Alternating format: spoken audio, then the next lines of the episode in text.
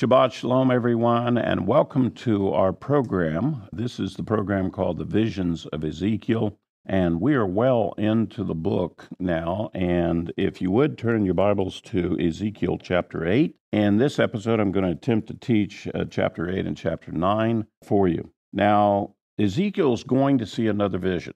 It's kind of like the vision he had before, but it's a little bit different.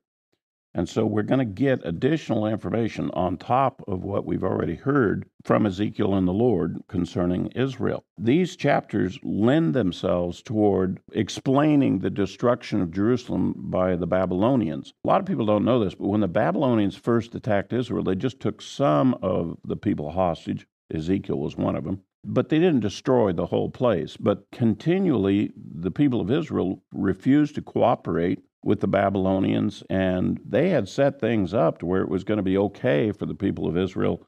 But there was agitation amongst the Jews, and they further infuriated the Babylonians, and the Babylonians came and ultimately destroyed Jerusalem and destroyed the temple. So Ezekiel is in that in between time. You know, he's been taken captive, but Jerusalem isn't yet destroyed. And he is going to be prophesying about the destruction of Jerusalem. That's what's going to be coming from the Babylonians while he's there in Babylon. And he's going to get another vision that's going to be helping to explain that. But something interesting is going to happen in this vision. He's actually going to speak prophetically about something that's going to happen in our days. And what is happening here is what sometimes we call a double barreled prophecy. There's a historical element to it, but there's yet still a future element to it as well. And this is going to be kind of exciting for us because we're going to get to a certain point where I know you're not going to have any difficulty understanding how this speaks to even our future. With that said, let's begin first with chapter 8, verse 1. It came about in the sixth year, on the fifth day of the sixth month, as I was sitting in my house with the elders of Judah sitting before me, in the hand of the Lord God fell on me. So he's in Babylon. And oh, by the way, he is talking about the fifth day of the month of Elul, which comes at the end of summer.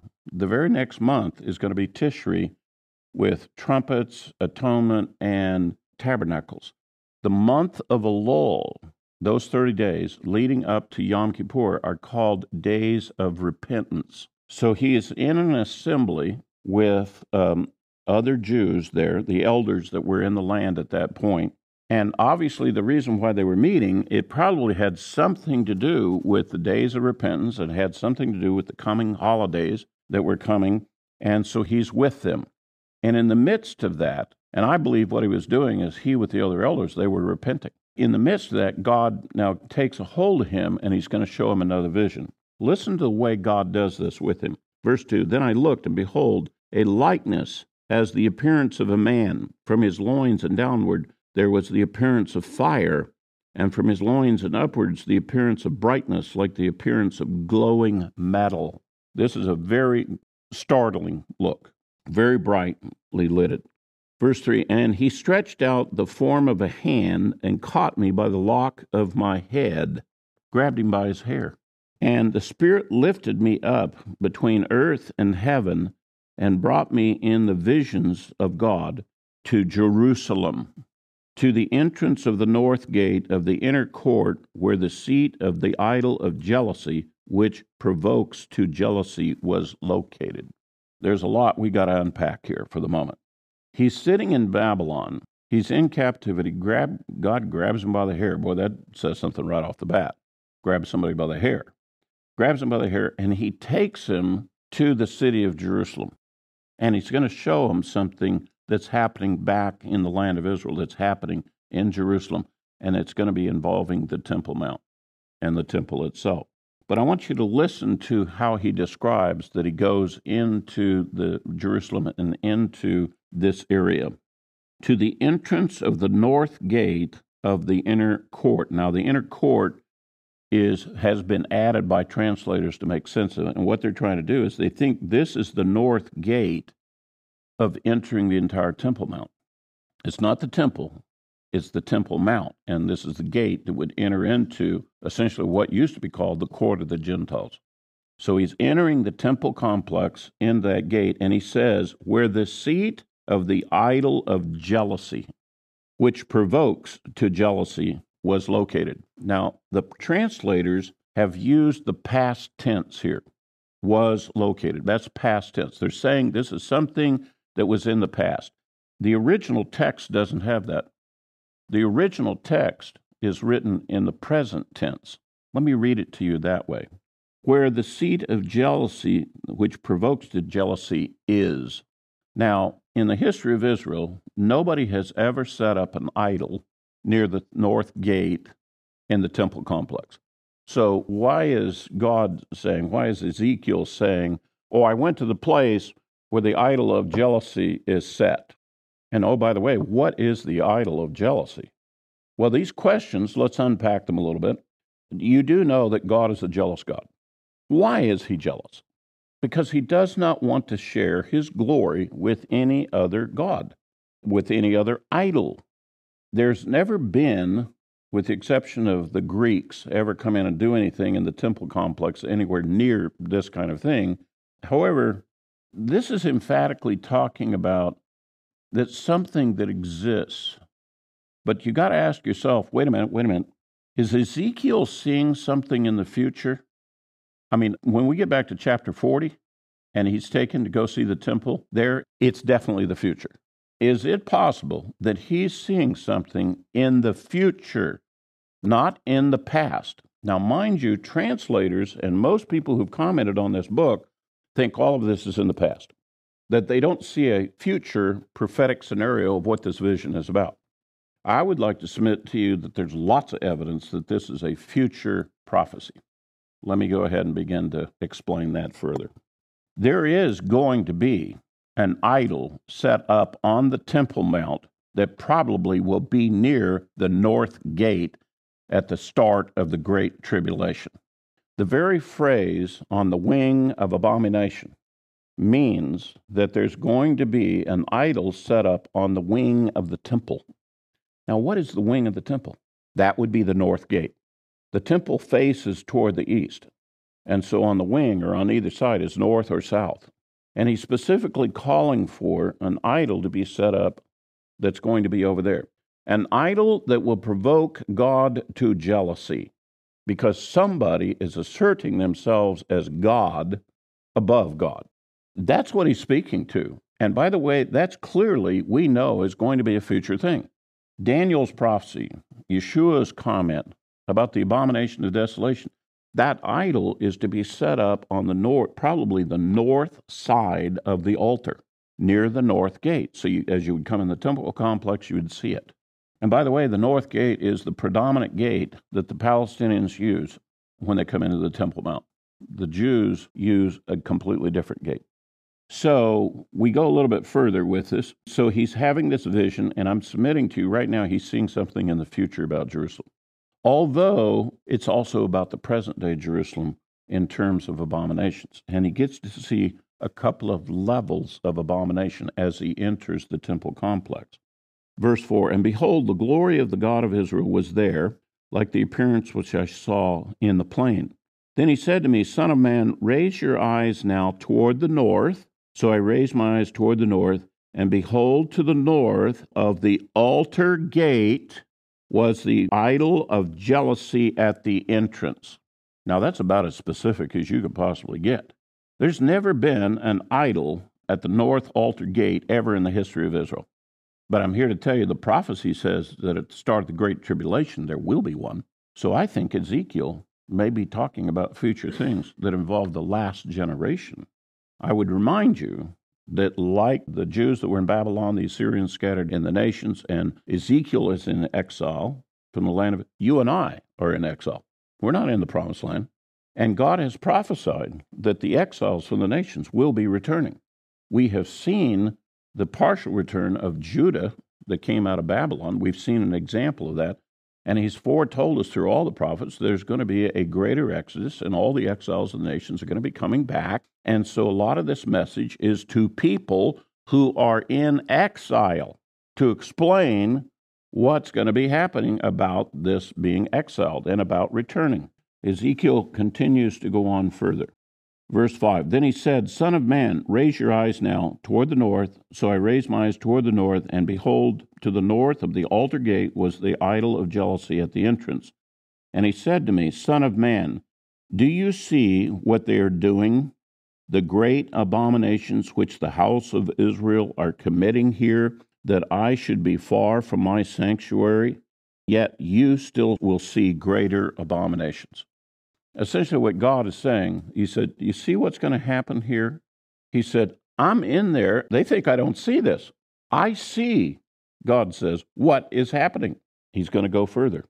Verse 7 Then he brought me to the entrance of the court. That would be the court of Israel. The altar is inside of it. And when I looked, behold, a hole in the wall. He's not talking about the gate that would enter in properly. He's talking about there's a hole in the wall of that court said to me, Son of man, now dig through the wall. So I dug through the wall, and behold, an entrance. I got through the wall. Not the proper entrance to the court, an improper entrance to the court. And he said to me, Go in and see the wicked abominations that are being committed here. I want you to see what's actually going on inside the court of Israel. So I entered and looked, and behold, every form of creeping thing and beast and detestable things, with all of the idols of the house of Israel, were carved on the wall all around. You imagine the entire court of Israel that surrounds the sanctuary, the altar, the laver, all of that on the walls is pictures of unclean things.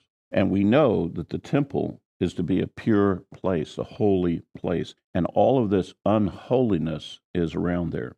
Now, when you read this, you go, oh my gosh, this is horrible, absolutely horrible. Verse 11, and standing in the front of them were 70 elders of the house of Israel. By the way, the number of elders of Israel is 70. That was established by Moses when they came out of Egypt, the 70 elders that ruled with him. And he names off a particular man that is there in Israel. Now, this is historical. Yaazaniah, the son of Shaphan, standing in the house of Israel, standing among them, and each man with his censer in his hand. He's there with the 70 elders. They have their censers. And by the way, when they come to entreat the Lord, they have a censer, it has some of the fragrance off to cast a sweet fragrance before God when they go before God. And they bring their censers, they take fire off the fire altar, they put it in, they light the incense, they carry it around, and it casts off the fragrance, a sweet fragrance before the Lord. It's part of the worship. You know, normally in the temple, you put some of that on the golden altar inside the sanctuary. That's what's in there. But as you come before the Lord, the priests come before they wave the censer. And with the fragrance of a cloud of incense rising. Verse 12 Then he said to me, Son of man, do you see what the elders of the house of Israel are committing in the dark, each man in the room of his carved images?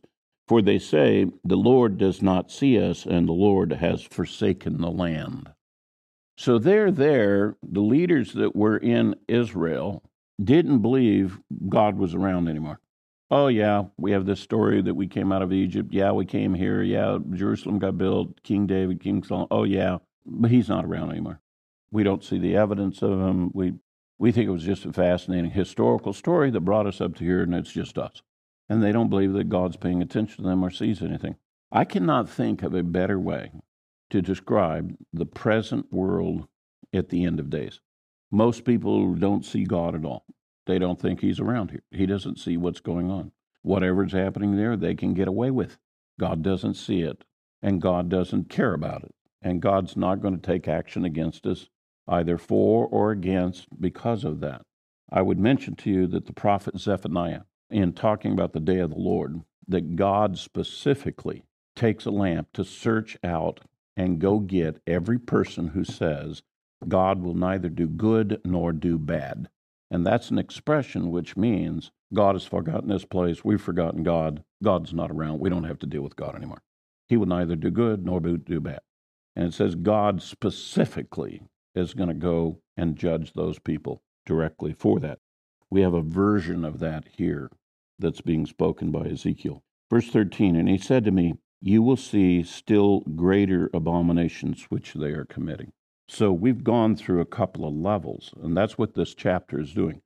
I want to use the word ascending levels of abomination, but if it's really abomination, it's really they're descending into further abomination, and it's getting worse. Verse 14 Then he brought me to the entrance of the gate of the Lord's house, which was toward the north. And behold, women were sitting weeping for Tammuz. We got to understand a little bit about the Babylonian religion at this point. There's a Babylonian religion in which there's a story about a woman who's a mother who has a son named Tammuz, and Tammuz is killed. But Tammuz is then resurrected and becomes ruler. And it's a play, it's an imitation on the prophecies of the Messiah that the Messiah will come to us, he'll be a son given to us, he will be killed, executed, but he'll rise from the grave and come to power. It's part of the Babylonian religion. Interestingly enough, in Judaism today, in the Hebrew calendar, we have a month of Tammuz that we still have present today in modern day Judaism that is offered to the world as the Hebrew calendar. And he's talking about obviously what's going on here, God sees as an abomination. What are you weeping for that? Why are you yearning for that Messiah? You're yearning for the wrong Messiah. And he said to me, Do you see these, Son of Man? Yet you will still see greater abominations than this. Okay, what can get worse than this? Verse 16 Then he brought me into the inner court of the Lord's house. Behold, the entrance to the temple of the Lord, between the porch and the altar. The altar sits out front. The porch that goes into the sanctuary is behind you or in front of you, whichever way you're facing. You're at that point between the two. You are in the court of Israel at the most intimate place you can be. This is the place where the priest comes out and pronounces the priestly blessing. This is a very important place in the temple. And he says that's what he's looking for. And he says of that, there were about 25 men with their backs to the temple, backs to the sanctuary, and their faces toward the east, toward the altar part, looking east, away from the Holy of Holies. They were prostrating themselves eastward toward the sun. Sun worship. They're doing sun worship in the temple of God at one of the most intimate places that the average believer could go to priests were the only ones who went into the actual sanctuary. But that's the last point in which that a non-priest could go in the temple. That is as close as you can get in the temple that they're. Here's 25 men. This is more than a minyan. This is more than 10 who are laying face down toward the east, looking to the sun. Part of the Babylonian religion is based on astronomical things sun, moon, stars, constellations, and so forth. And the head of it is the sun. They're participating in some of the oldest idolatry known to man, the worship of the sun. Uh, Baal comes out of this, the Babylonian religion comes out of this, Mithra comes out of this. This one bright object in the sky that they can see, they've elevated and worshiped as God. That's a pretty strong abomination, I would think. Right in the temple right at the most intimate place in the temple that you could go, and you're worshiping a false God from that position. As you can imagine, God refers to these as abominations. And you would expect this would evoke an angry response from God, at least a righteous indignation for what's happening. Verse 18 Therefore, I indeed shall deal in wrath. My eye shall have no pity, nor shall I spare. And though they cry in my ears with a loud voice, yet I will not listen to them. You know, God is pronouncing upon them judgment for sure. Now, as I said to you before, there's a historical element to this, there's a past element that is going to lead to the Babylonian destruction of Jerusalem. But there's also a future prophetic thing where that's what we have is called the abomination of desolation we have this final abomination that comes on the Temple Mount involving the Anti-Messiah, a shutting down of the altar, denying God his proper place there in Jerusalem. And it says this is the reason why. This is the sign the Messiah says the Great Tribulation will start. This is when it starts. And that's part of the reason why we watch very closely in a modern Israel, any attempt on the part of Israel to get control of the Temple Mount, rebuild the altar, and so forth, because we know that's the prerequisites to the abomination of desolation prophecy when the altar is shut down and the image is set up, the idol of jealousy that will be set on the wing of abomination. Once you kind of understand what is really irritating God, it explains how does God feel about the abomination of desolation that's coming in the future. So let's go a little bit further and see what God's wrath is all about. Chapter 9. Then he cried out in my hearing with a loud voice, saying, Draw near, O executioners of the city, each with his destroying weapon in his hand. And behold, six men came from the direction of the upper gate, which faces north, each with his shattering weapons in his hand. And among them was a certain man clothed in linen with a writing case on his loins. And they went in and stood beside the bronze altar. The bronze altar is the main fire altar in the court of Israel. It sits in the middle of the court of Israel. They're standing by that altar, and they're going to be commissioned from that point by God to go do something. What is it they're going to go do?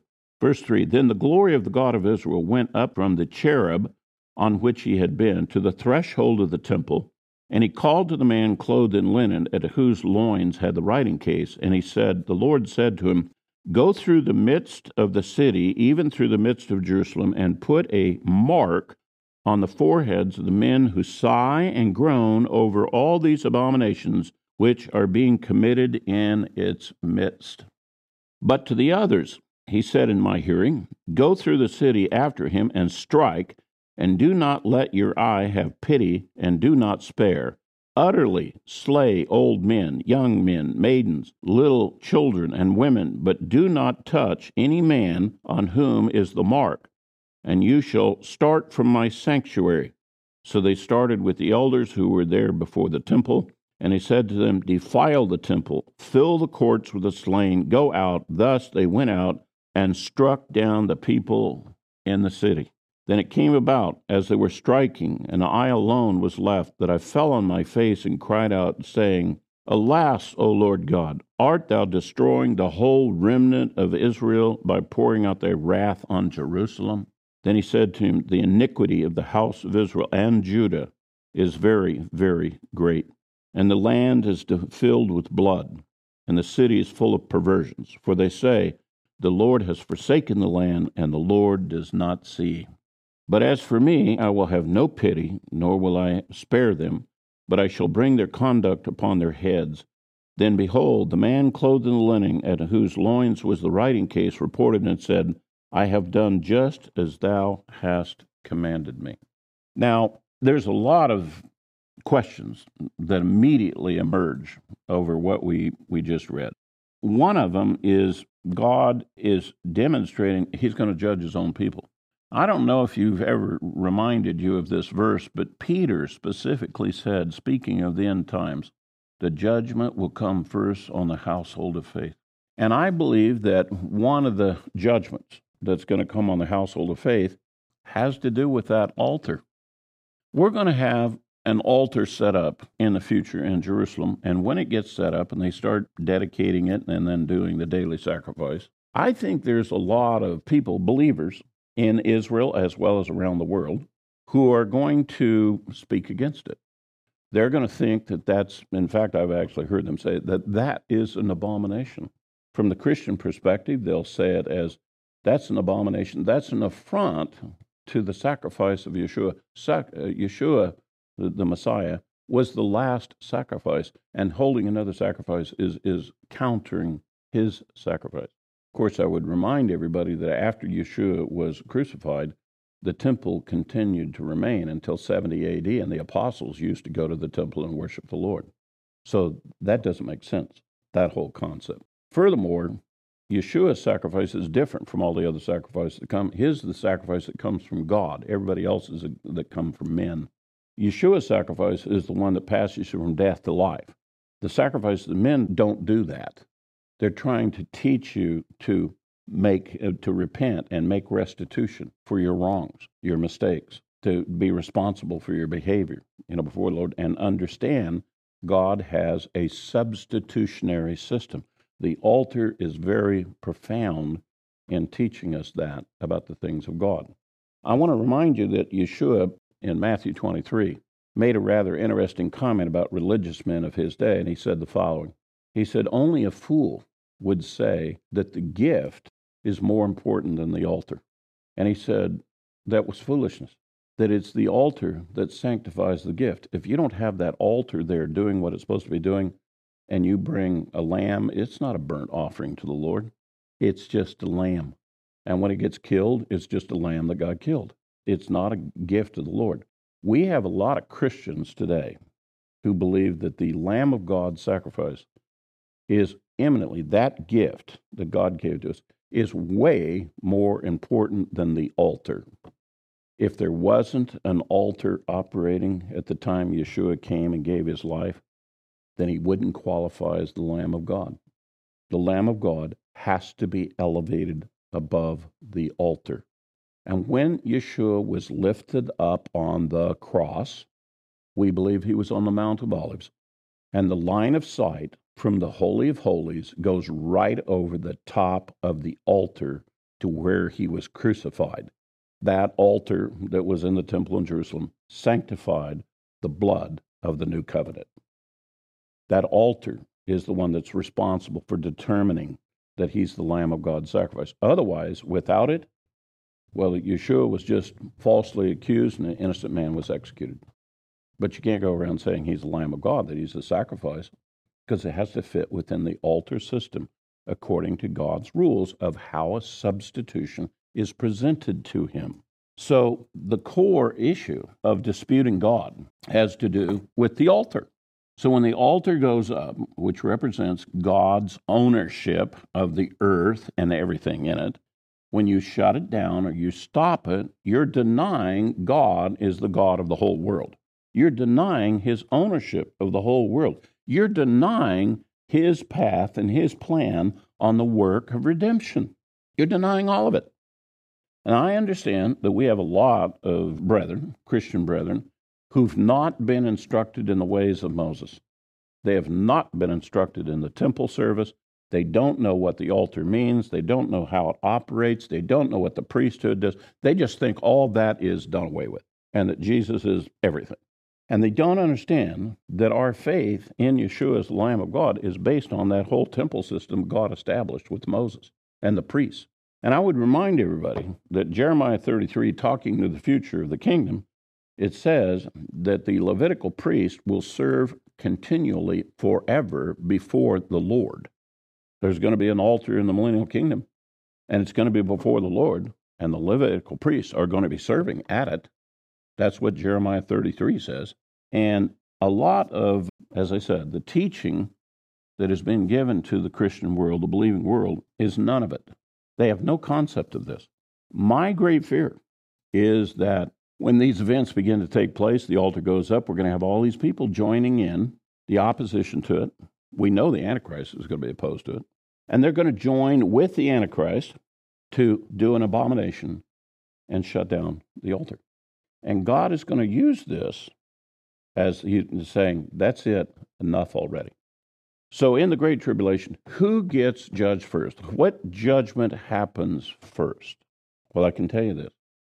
We believe the sealing of the 144,000 comes early in the Great Tribulation that Gabriel will go out with the inkhorn. That's who the angel is.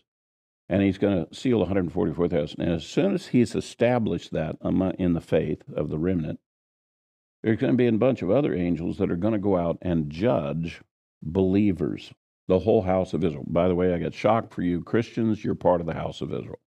And he's going to judge them because those people are not going to be a part of the tribulation saints if they can't get it straight as to what is God's ownership symbol, they have no concept of what is getting ready to happen and what God's going to be doing to establish his kingdom. It clearly says in the book of Revelation that the people that are in the great tribulation, 144,000 and the tribulation saints, they have the testimony of Yeshua and they keep his commandments.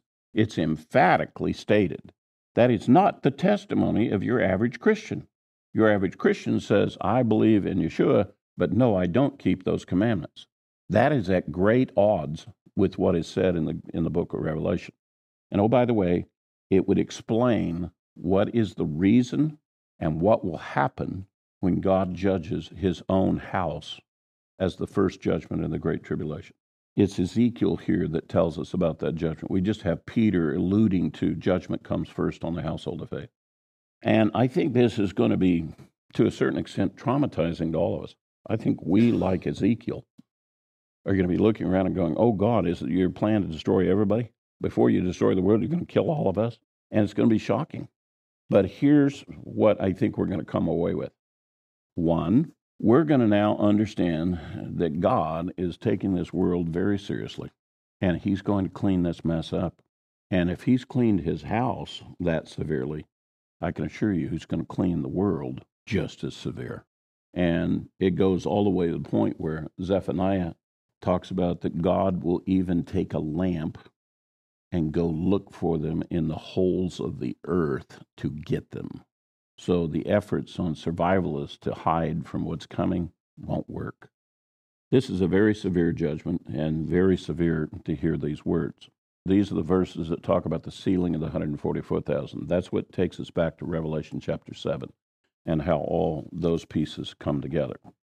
We're going to discover from this point on, there's going to be additional references. Ezekiel, you're going to find, not only is talking about the historical situation where he's in, he'll also be alluding to things the book of Revelation talks about that deal with the last generation. This is not the only place. We're going to see a whole bunch of other prophecies and some visions about future things for us. So, in this episode, I want to open the door for you to see Ezekiel has a lot to say about you and me, besides what he had to say about Babylon in his day. That's our lesson for this Shabbat. Shabbat Shalom to all of you.